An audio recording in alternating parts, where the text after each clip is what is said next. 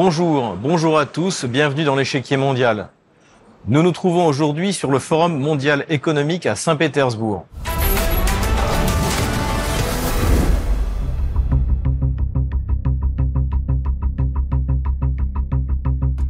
En 2019, la Russie est devenue le premier exportateur de blé au monde et le second pour ce qui est des graines de tournesol. Et ce ne sont que quelques exemples de la transformation de ce secteur. Sans l'Ukraine et la Biélorussie, la Russie exporte alors que l'URSS importait. Au moment où le monde doit faire face à une nouvelle crise alimentaire, l'augmentation de la production russe est un enjeu crucial, non seulement pour la Russie elle-même, mais pour le monde en général. Le secteur agricole et agroalimentaire russe est composé d'acteurs qui, s'ils peuvent être anciens dans l'histoire russe, n'en sont pas moins innovants. C'est le cas du groupe EFCO, dont j'ai le plaisir de recevoir Sergei Ivanov, qui en est le directeur exécutif. Bonjour Sergei. Bonjour Xavier. Pourriez-vous nous en dire un peu plus sur l'activité de votre entreprise L'entreprise est présente sur le marché depuis presque 30 ans. L'année prochaine, on célébrera notre jubilé.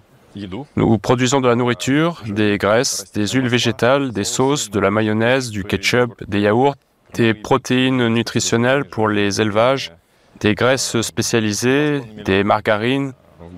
En tout, nous produisons 2 tonnes et demie par an. L'année dernière, nous avons fait 300 milliards de roubles de bénéfices et nous avons 18 000 employés. Où se trouvent géographiquement vos usines sur le territoire russe? Où sont-elles situées physiquement? Nous avons 16 usines réparties dans 7 régions. Ce sont les régions de Belgorod, de Voronezh, de Krasnodar, d'Ekaterinbourg, de Moscou, de Lipetsk. Elles sont bien réparties. Nous avons aussi une usine au Kazakhstan. Nous sommes en train de nous développer au Moyen-Orient.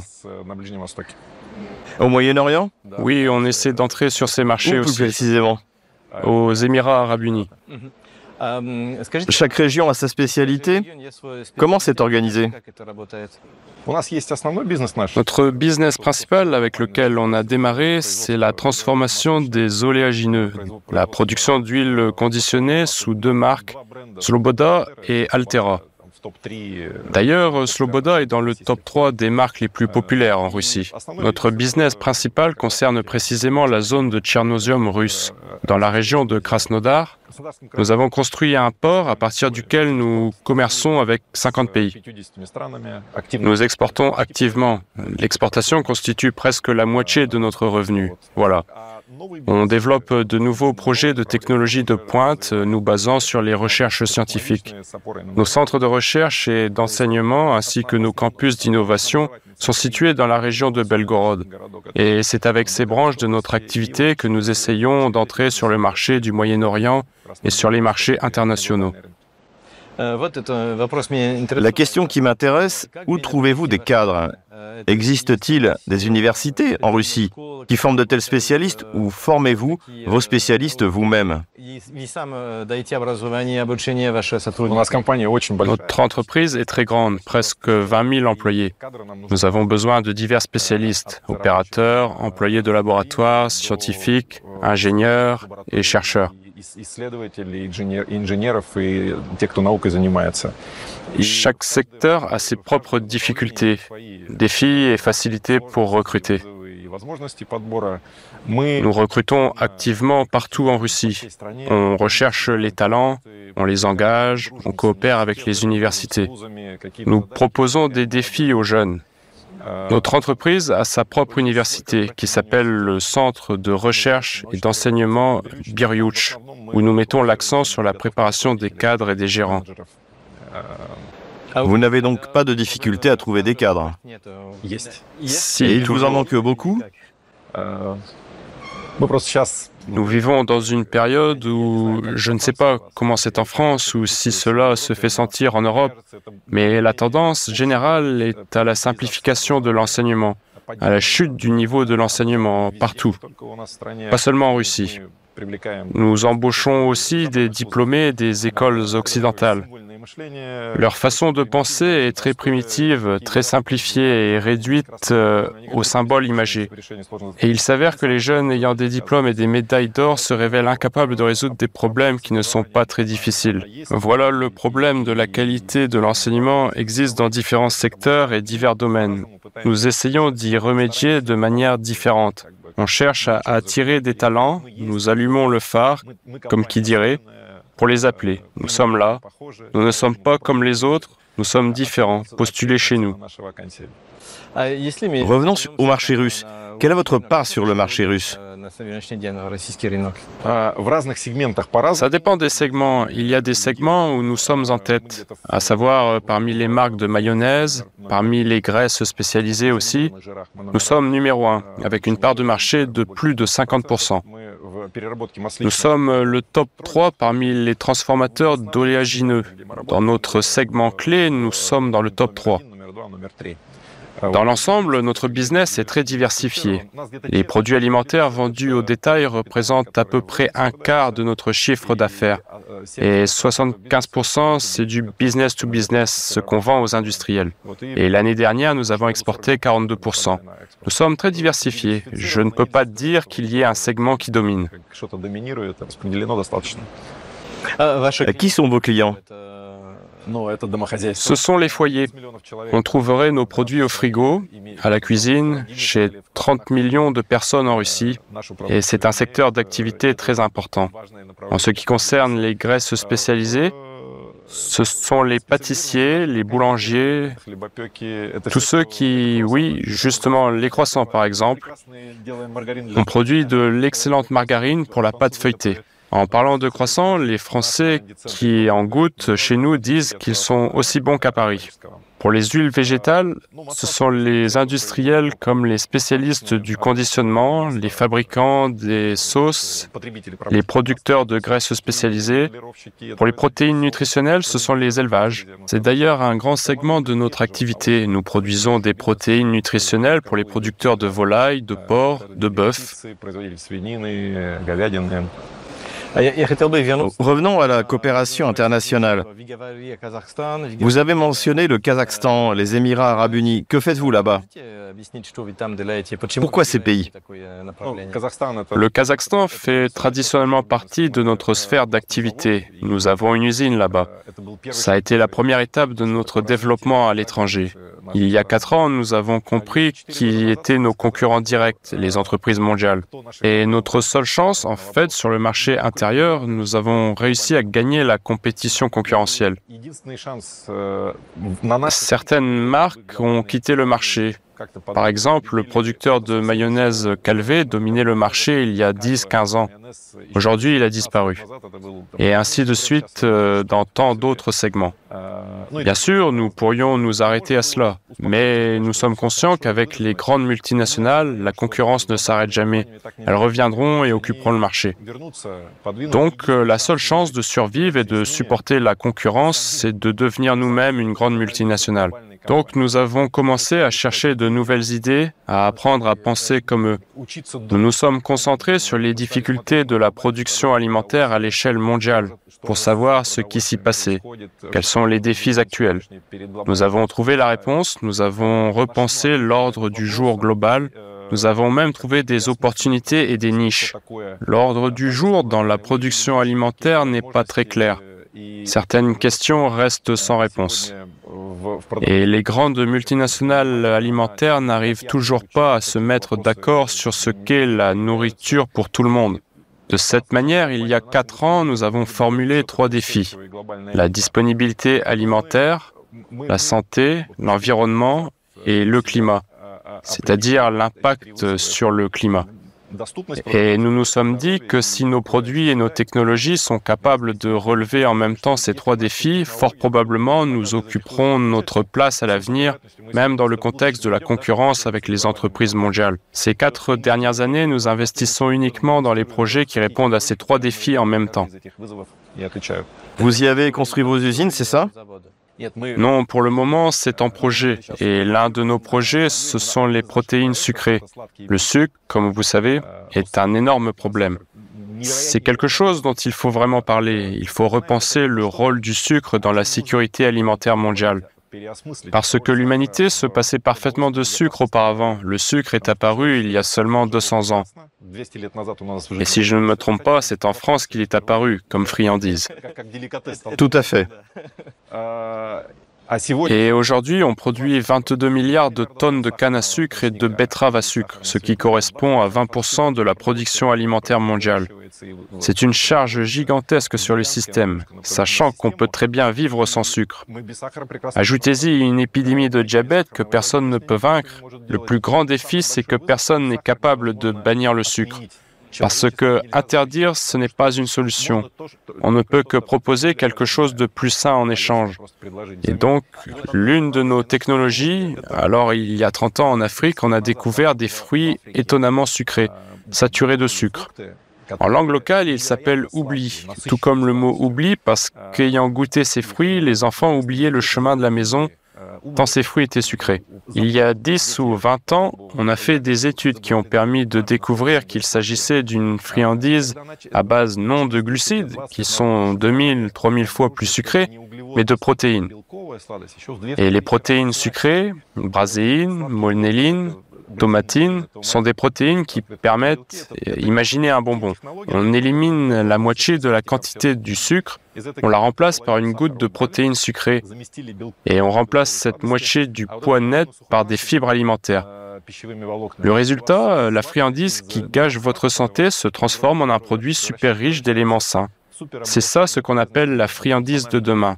Voilà de quelle technologie nous nous occupons. C'est votre projet essentiel pour le moment Non, ce n'est qu'un des domaines principaux. Il y a quatre ans, on s'est dit, si on est dans l'alimentation mais qu'on ne fait pas de biotechnologie, tôt ou tard, la biotech commencera à s'occuper de nous et de notre nourriture. Nous reviendrons sur la biotechnologie. S'agissant de votre projet aux Émirats arabes unis, il est similaire à celui du Kazakhstan Non, non. Aux Émirats arabes unis, on s'occupe de projets innovants. Nous envisageons la construction d'une usine de ferment avec nos partenaires. Si l'on parle de partenariat international, vous êtes jumelé avec un autre producteur, vous avez un accord Comment ça fonctionne? Pourquoi n'avez-vous pas de partenaires européens? C'est que les marchés principaux où nous travaillons traditionnellement, c'est l'Afrique du Nord, le Moyen-Orient, l'Asie du Sud-Est, la Chine, l'Inde. Nous vendions de petits volumes d'huile de colza en Europe. L'année dernière, les clients européens nous ont quittés, mais nous ne nous en sommes pas aperçus. Nous avons simplement réorienté nos marchés.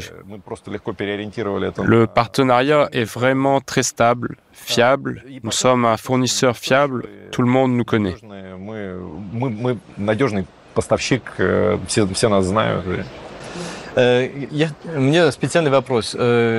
J'ai une question particulière.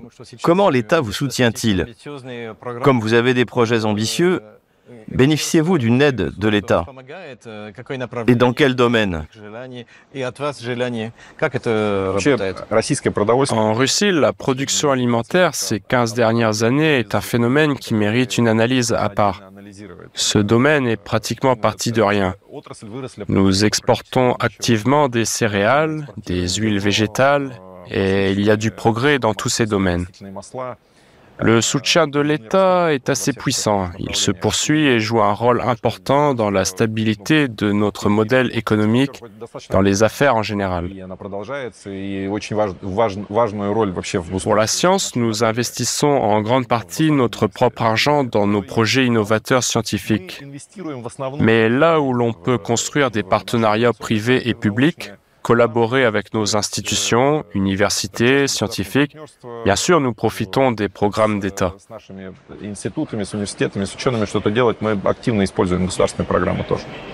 Donc vos relations avec l'État sont assez équilibrées ou elles pourraient être meilleures?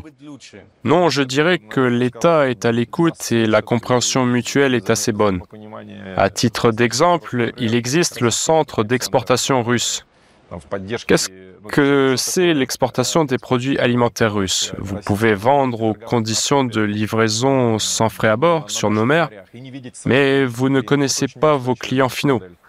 C'est un modèle de business très instable. Instable pour vous, vous savez bien entendu à qui vous vendez vos produits. Mais il n'y a pas de contact, pas de relation émotionnelle. Alors que le centre d'exportation russe, réuni via ces plateformes, fournit des infrastructures.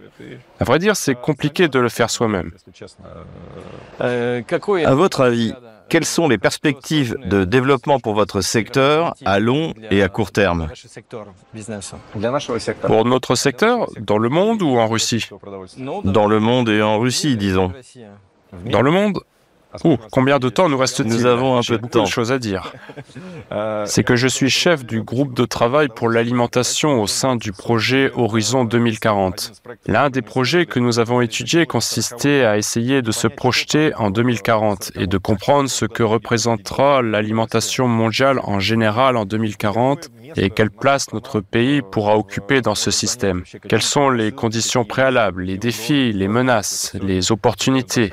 Que tout cela crée. C'est un grand travail. Il se poursuit depuis six mois. Je dirais qu'il est en cours. Nous allons présenter le bilan en septembre prochain, je pense. Et pourtant, tout d'abord, la question existe-t-elle vraiment? Comment nourrir 10 milliards de personnes? Car euh, selon certains, le problème n'existe pas et on peut facilement nourrir 20 milliards de personnes. Il suffit pour cela d'assurer une distribution équitable, éviter le gaspillage et tout ira bien. Au niveau de notre groupe de travail et de nos experts, nous ne sommes plutôt pas d'accord. Parce que si c'était aussi facile, il n'y aurait pas aujourd'hui 800 millions de victimes de la famine et 2 milliards de personnes sous-alimentées. On pu régler cela d'une façon ou d'une autre. Avant de parler de l'alimentation, une chose cruciale dont il est important de se rendre compte, le monde est divisé plus ou moins en deux. 4 milliards de personnes vivent encore à l'époque agraire. Ils ne mangent pas beaucoup. À peu près 1400-2000 kilocalories ont une alimentation déséquilibrée à hauteur de 300 kilos par personne et par an. C'est du pain, des pommes de terre, des céréales, des légumes racines. Je parle de l'Afrique, de l'Asie, du Sud-Est, ce monde-là. L'autre monde, les autres 4 milliards, ce sont des gens qui vivent dans les villes. C'est 900 kg d'aliments dont la moitié finit dans la poubelle. 3500 kilocalories, dont 1000 ou 1200 sont des kilocalories vides. Ces deux mondes-là, euh, ici, on a beaucoup de viande, de lait. Ces deux mondes ne se comprennent pas et les objectifs alimentaires sont donc différents chez les uns et chez les autres. Ici, on se préoccupe de l'écologie, de l'impact sur le climat, d'un régime sain. Et là, comme c'est le cas en Afrique, leur tâche consiste tout simplement à se nourrir car on manque de protéines. Du point de vue de l'avenir, parmi les tendances qui influenceront l'alimentation dans le monde en 2040, c'est la demande en produits alimentaires. Elle augmentera de 1,5 à 2 fois. Nous serons 8 à 10 milliards de personnes sur Terre, mais les moteurs internes de la demande entraîneront une hausse disproportionnée. Ce sont les Nations Unies qui disent que la demande sera une fois et demie plus importante, mais ce sera encore pire en réalité.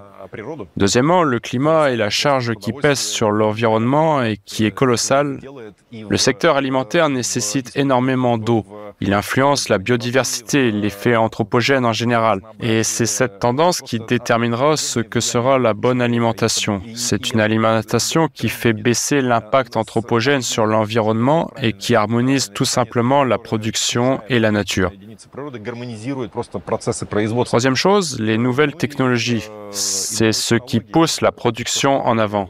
Dans l'élevage, dans l'horticulture, dans la création d'opportunités nouvelles pour produire des protéines et des graisses.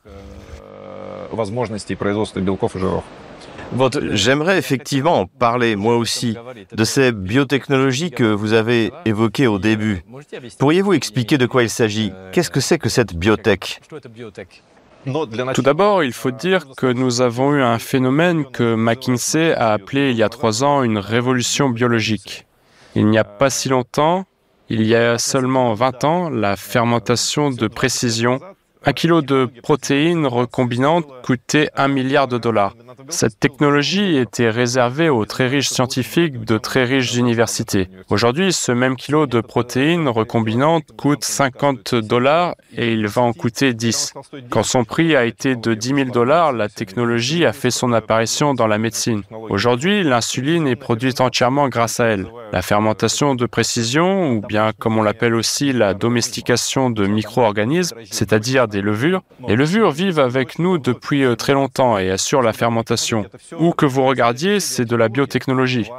Le kvass, qui est une boisson fermentée, le vin, le fromage frais, tout aliment représente d'une façon ou d'une autre les biotechnologies. Par contre, ce qu'on appelle aujourd'hui la révolution biologique, c'est une opportunité permettant la production de protéines et de graisses. C'est notamment au premier chef la fermentation de précision et la biotech en général comme le noyau d'un ensemble de technologies grâce auxquelles on peut produire de la viande de culture, des graisses provenant des micro-organismes, des protéines recombinées, les modes de production d'aliments traditionnels sont totalement revisités. Avez-vous déjà commencé à produire cette alimentation ou est-ce un plan pour l'avenir? Nous sommes sans doute parmi les cinq premières équipes dans le monde en ce qui concerne les protéines sucrées, pour les résultats, les chiffres, mais aussi pour le niveau d'application, c'est-à-dire euh, les produits que nous avons déjà développés en utilisant les protéines sucrées. Nous produisons également des graisses en traitant des micro-organismes.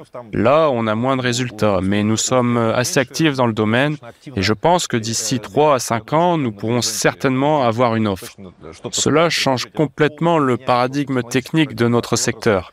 Imaginez que vous soyez en Afrique, dans le désert, ou bien en Arabie saoudite, aux Émirats arabes unis.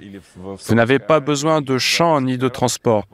La seule chose qu'il faut faire, c'est d'installer un réservoir, vous y ajoutez de l'eau sucrée et des micro-organismes. Eux consomment les sucres et à la fin, vous obtenez de l'huile de tournesol, de l'huile de palme, des matières grasses pour la confiserie, l'équivalent de l'huile de coco. Du point de vue technologique, c'est comme ça que ça marche. Cette technologie fait également l'objet de notre attention nous faisons aussi des recherches sur la nutrition cellulaire. On vient de publier un article à l'Université d'État de Moscou en ce qui concerne ce qui est lié à la longévité saine. C'est un rêve et une tentative de créer une technologie permettant aux personnes de 50 à 70 ans de se sentir comme entre 30 et 50 ans. Vous avez dit que vous êtes l'une des cinq équipes. Qui sont les autres? Les Américains, une société américaine, une israélienne, une société allemande et une société coréenne. Voilà. Est-ce que cela signifie que la Russie occupe une bonne position Franchement, nous avons découvert la science russe des biotechnologies, car après s'être lancé dans ce projet, nous avons tenté d'investir dans une société israélienne, mais nous n'avons pas pu nous entendre. L'idée même des protéines sucrées nous a tellement inspirés. C'est la première fois qu'on dirait qu'on a réellement la possibilité de vaincre le diabète sucré, parce que les protéines sucrées peuvent remplacer 50% du sucre. Dans l'eau sucrée, dans les glaces, dans les bonbons, ça peut être remplacé. Nous avons donc sollicité nos scientifiques et nous nous sommes mis au travail. On a vraiment découvert la science russe, elle est très forte. Nous avons deux conseils scientifiques et techniques dans les biotechnologies. Plus de 10 académiciens travaillent dans des domaines adjacents. Nous coopérons avec environ 13 centres de recherche. Bref, tous ceux qui s'y connaissent en biotechnologie font quelque chose pour nous. Avoir un tel soubassement scientifique permet vraiment d'envisager l'avenir avec espérance. Euh, merci Sergei. merci euh, Sergei euh, Ivanov. Donc je rappelle qu'il est directeur de la société EFCO. Merci à vous de nous avoir suivis sur l'échiquier mondial. Je vous donne rendez-vous pour notre prochain programme sur Russia Today en français. À bientôt.